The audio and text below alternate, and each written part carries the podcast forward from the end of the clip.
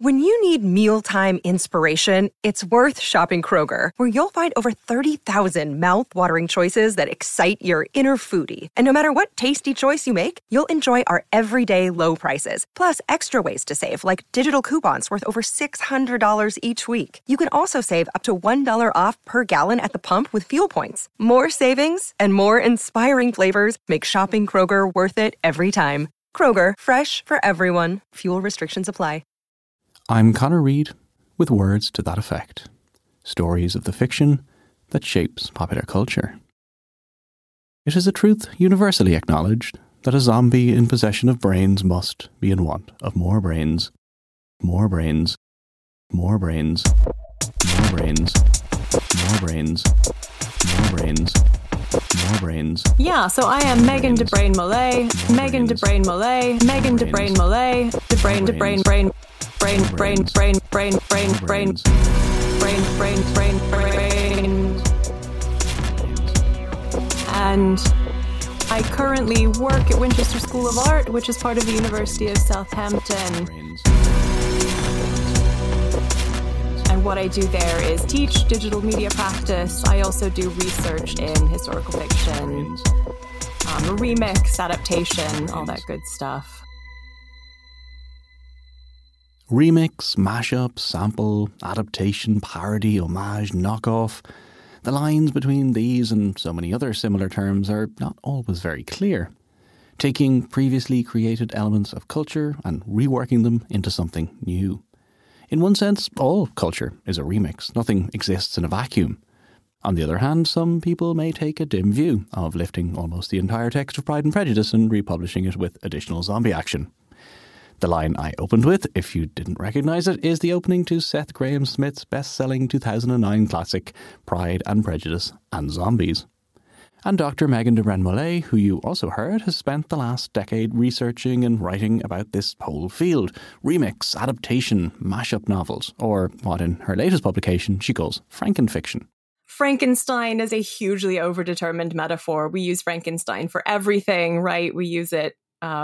We use the Frankenstein metaphor to talk about technology when we're talking about, will artificial intelligence get away from us like Frankenstein's monster? Frankenfood, Frankenstorms, Frankenmice, Franken-shoes, Frankencells. I use the term Frankenfiction specifically because it's so broad, and I'm kind of poking fun at that phenomenon. So what exactly does Dr. de Bruin-Molé mean by Frankenfiction?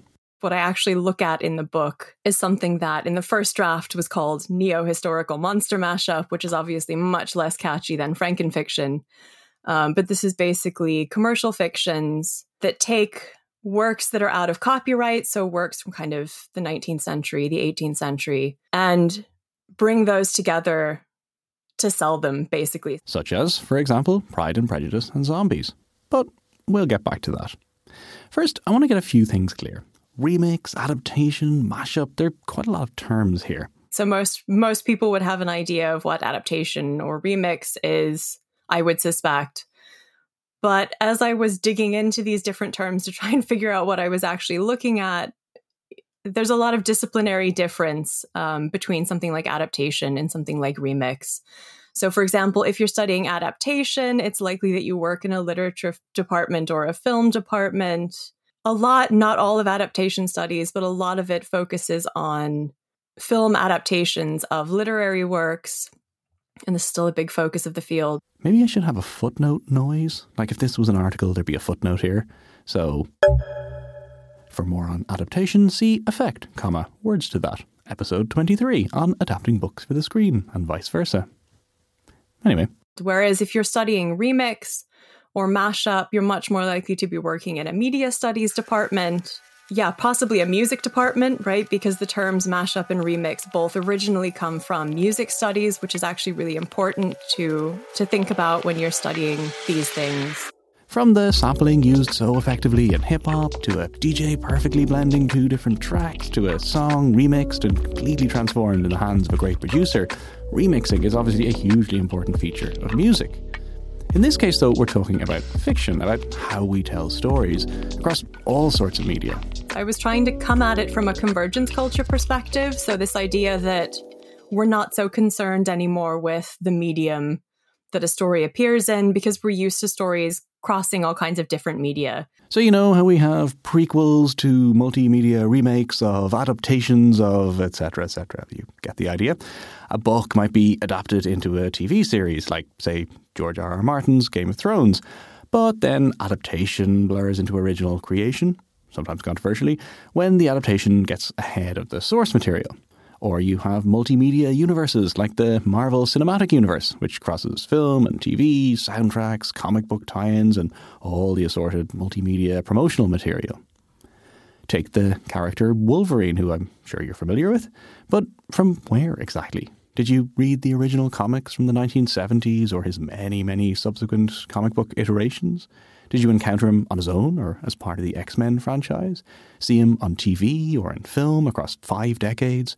Encounter him in a novel? Play him as a computer game character? Or perhaps even hear him more recently in podcast form? Stories and characters rarely stay in a single medium anymore, and anything can be a source. Toys, from the good Lego movie to the god-awful Battleships movie. Theme park rides, Pirates of the Caribbean, apps, Angry Birds. I mean, there's an emoji film. And then if it seems like all the major blockbusters in the cinema in recent years have been remakes or sequels, well, that's because they have. Let's do a little audio representation. If we start in 1993 and move in 5-year intervals, how many of the top 20 films each year were remakes, sequels, or spin-offs? So each ping is the number. So 1993, 2, 1998, 2003, 2008, 2013, 2018. You can probably spot a trend. And actually, the top 10 highest-grossing films of last year were all, every single one, sequels, remakes, or comic book spin-offs. But let's get back to the literature. So I have tried to kind of look at the mashup across different areas. So that said, my background is in literary studies. There's certainly a long history of mashup novels. So in the 21st century, we definitely have a much higher volume of these kinds of novels. So stuff that I talk about, like, Pride and Prejudice and Zombies, The League of Extraordinary Gentlemen, which I guess starts in the late 20th century, Penny Dreadful, Anno Dracula. Kim Newman's Anno Dracula is another really great text. Sorry, I said Penny Dreadful, referring to the comic, because actually, obviously, that's a television show. But Penny Dreadful has some written texts as well that we could look at. It's never easy to pin these down to one medium. So if we've seen an explosion of interest in the mashup text in recent years, where's this coming from? In its literary form, how far back does the mashup go? So going back through the history of the mashup novel, I think there are a couple of different ways you can approach that. So there are lots of novels that are certainly intertextual, and there are lots of novels that you could kind of classify as mashups. They appear basically as soon as you get copyright law in the West, right? So for instance, for Sherlock Holmes, there are cases where, other contemporary authors took the character, combined them with other characters, and then you get crossover fiction, right? Which I guess the crossover is another term that we could kind of use if we wanted to add yet more vocabulary. So much vocabulary. The commercial culture is a really important, I guess, part of what we look at or what we don't. What do we consider a novel, right? Is that something that people pay for? Is it something that's written not for profit? And this is important because there's a whole world of fan fiction, but what distinguishes it in large part is that it's unofficial. It's not intended to be commercialized, and so it can use copyright material. Although, of course, these boundaries can blur too. One of the most commercially successful novels of this century is E.L. James's 50 Shades of Grey, originally Twilight fan fiction. Yeah, I mean, I guess if we're talking about the commercial or the artistic history of the mashup novel, lots of people go back to William Burroughs and Dada and things like cut-up technique. So if we're talking about professional mashup novels, professional mashup fiction, it's either kind of William Burroughs and the artistic Dada movement. Lots of authors experimented with these types of techniques, particularly in the 1950s, 1960s. You take 2 pages, for example, fold them in half vertically and then lay them side by side to create something new and unexpected. Or you take a text, you cut it up, and then you rearrange all the words to create a new text. or lots you of take people go text back to William Burroughs and then rearrange the words to create a new text. And I guess all this cutting and pasting brings us neatly to Seth Grahame-Smith's Pride and Prejudice and Zombies, published by Quirk Books in 2009. The myth behind Pride and Prejudice and Zombies is basically that Jason Reculak, the editor at Quirk Books at the time, sat down to try and, figure out Quirk Books' next bestseller. And he sat down with two lists, one of great works of classic literature, one with monsters, and just started drawing lines between the two of them. And he ended up with Pride and Prejudice and Zombies, thought, wow, this would be a really fun idea. And then they found Seth Grahame-Smith to kind of do the remix for them. Little did they realise the publishing monster they had unwittingly unleashed upon the world. So they released the cover image online a few months before publication. Bloggers got so excited about the cover image that they pushed up the publication date by 3 months. They decided to print, a few more copies. So it was basically an internet success based on the cover image before it even became a publishing success, before it was released. Within a week of its release, it was number 3 on the New York Times bestseller list. Studios were knocking down the publisher's door to acquire film rights. Of course, more adaptations. It was a massive success. So for those of you who haven't read the novel, how exactly does it work? In terms of the premise of Pride and Prejudice and Zombies, Seth Grahame-Smith's mashup novel takes the actual text of Jane Austen's Pride and Prejudice. So they estimate that it's about 75% Pride and Prejudice, Jane Austen, and then removes a few bits, adds a few bits, adds some zombies, adds some plot elements, about 25% of Seth Grahame-Smith's work, and then together you get Pride and Prejudice and Zombies. So it takes an out-of-copyright text, Pride and Prejudice, transforms it. So if we're talking about transformative works and copyright, the transformation is often really important. And yeah, repackages it for sale. So if it's 75% Pride and Prejudice, was it Austen fans looking for a new twist on their favourite novel? Or was it the zombie fans who felt their favourite genre was missing some Regency romance? Well, actually it was kind of both. Yeah, so actually a lot of people talk about it as if it's this thing that was specifically designed to appeal to Jane Austen fans. But actually when the book was first conceptualized, or they were trying to, publicize it, get it out there, they definitely didn't publicize it in that way. So they kind of expected a lot more backlash from Austen fans, I guess, than they received. And there have been some great academic articles about this, sort of how the publicity text shifted gears kind of partway through the publicity. But I guess it appealed to a lot of Austenites, right, who often do Austen rereads. So for fan cultures where there's a culture of rereading, I think it was picked up very gratefully because it kind of gave them a fun angle to take on the next Austen reread. Ultimately, it was just a very good idea, well executed, in the right place, at the right time.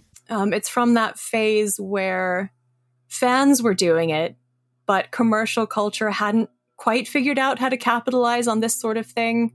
Right, so we had auto-generated text, right? We had computers writing text. We've had mashup. We've had fan versions of these texts, but no one had really figured out yet how to make money doing that. So, yeah, I think Pride and Prejudice and Zombies really just struck at the right time. And speaking of striking at the right time, we have reached the perfect place to very briefly tell you about two things. Firstly, becoming a member of the Words to That Effect Patreon. Join today over at patreon.com/WTTE and get exclusive extras and bonus episodes, including a very special Words to That Effect improv comedy episode, which just went up this week. So this was a bit of a diversion from my usual fare, but I teamed up with the fantastic podcast Phoning It In, and we made a kind of a literary improv panel comedy episode with 3 fantastic comedians.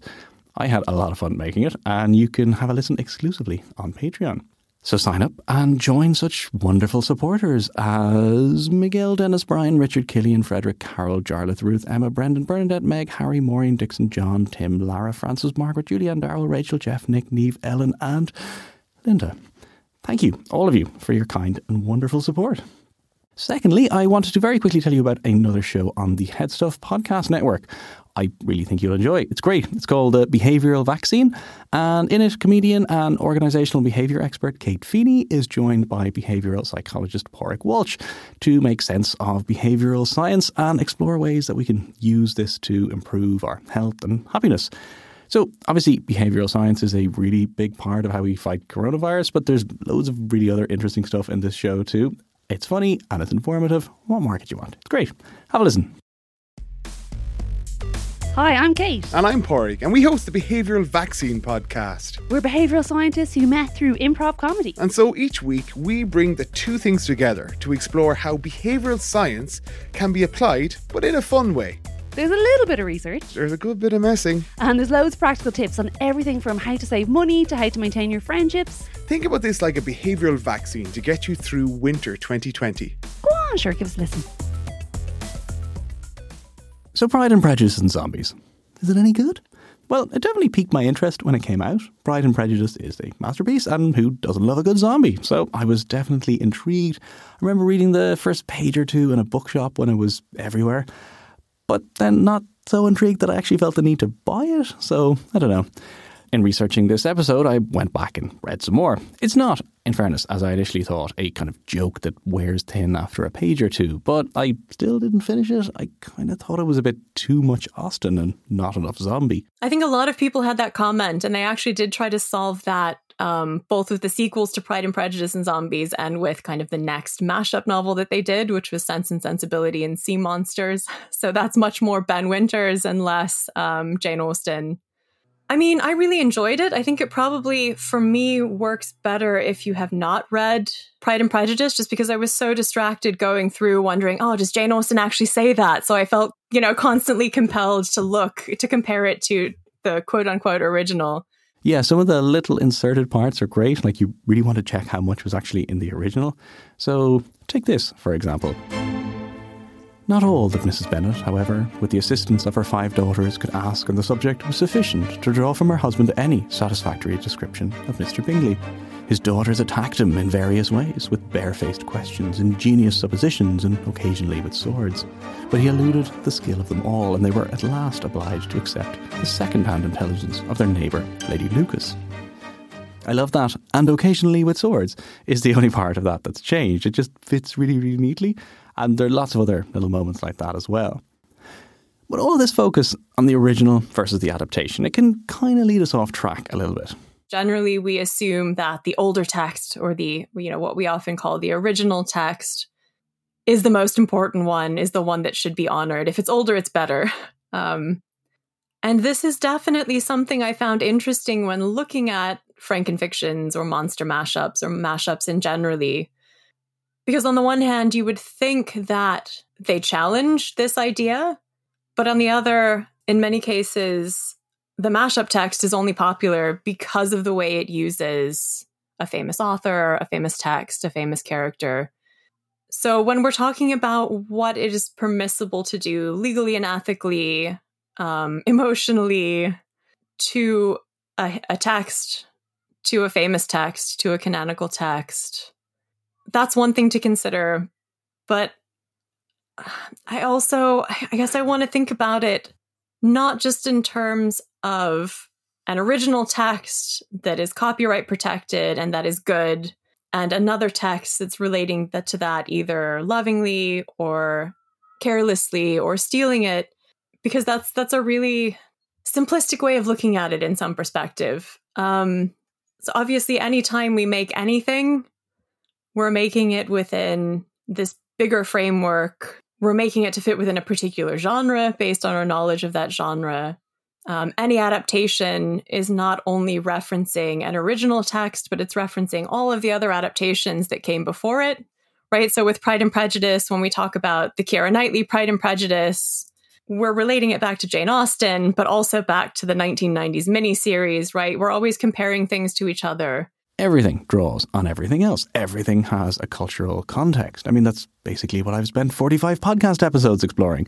And mashups really foreground this. They get us thinking about how this influence and appropriation and stealing and borrowing and remixing really works. There's also the fact that it's not just kind of a one-directional thing that's going on, right? We're in conversation with other people. We're borrowing from different things simultaneously. And I think that often gets overlooked. So I think that's one reason that mashups are really helpful, because they don't let us make that kind of simplistic analysis, the one-to-one analysis. The question of who owns what doesn't necessarily have a simple answer.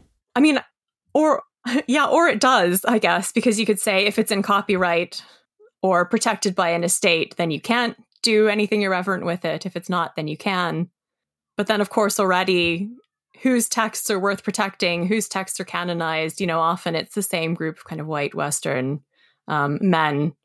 So already the ethics are complicated. And if you're convinced there's plenty more Frankenfiction out there, Kim Newman's Anno Dracula novels or the League of Extraordinary Gentlemen, Alan Moore and Kevin O'Neill's graphic novel series, which is great.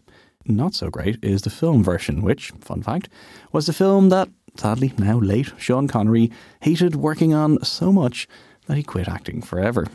More recently, Theodora Goss's Athena Club novels. So that's starting off with The Strange Case of the Alchemist's Daughter, which is about the monstrous daughters of a lot of different mad scientists. So you've got Justine Frankenstein and Mary Jekyll and all of this kind of stuff. But I think if I were suggesting that people dig into the mashup genre in a little more depth, especially the literary mashup genre, it's worth kind of looking at some of the less well-selling of these different kinds of mashups. So for instance, in addition to Pride and Prejudice and Zombies, you had Jane Slayer by Charlotte Brontë and Sherry Browning Irwin, right? And this was published by Simon & Schuster, so a different publishing house. But Sherry Browning Irwin is also a romance novelist, so in approaching this kind of classic Gothic text, Jane Eyre, she does some really interesting things. She makes some kind of more in-depth changes to Jane Eyre and is also very clearly engaging with kind of feminist discourse, post-colonial discourse, and yeah, popular fiction discourse in some ways that I don't think some of the more popular texts necessarily do. There's plenty to be cynical about with mashup novels. Take almost all of an out-of-copyright literary text, throw in a few supernatural beings, and hope for the best. But there's also so much scope to be original and creative while remixing what's come before, to use satire and parody. I think it's important not to understate the importance of being playful with texts, right? Because parody and satire are such important tools for kind of coping with our canon, coping with our past, making sense of it, reminding ourselves of it again, reminding ourselves why we love it or actually why we don't need it. So I think as kind of a playful commentary, it's a really interesting thing. Mashup novels are nothing new, and there will be plenty more to come. And the best of them will force us to think about our canon, about how cultural influence works, about how we constantly reframe historical and literary context. And they'll maybe even make us pick up a classic novel we never got round to reading. It is the truth, universally acknowledged, that a classic novel, beloved by all, must be in want of some supernatural beings.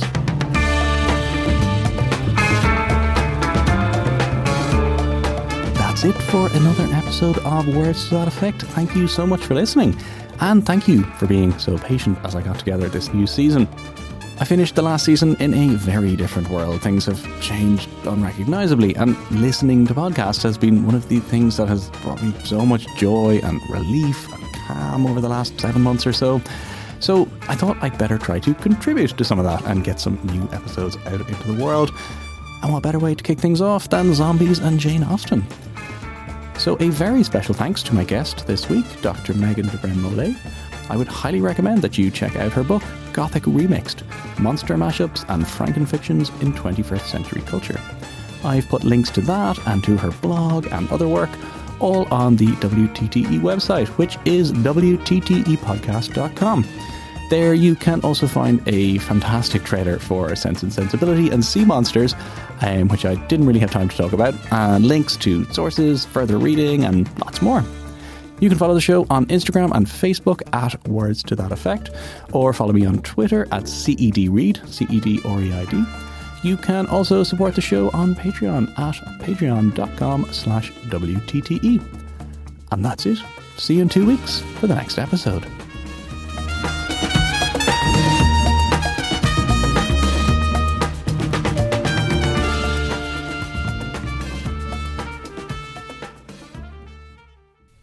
This podcast is part of the HeadStuff Podcast Network.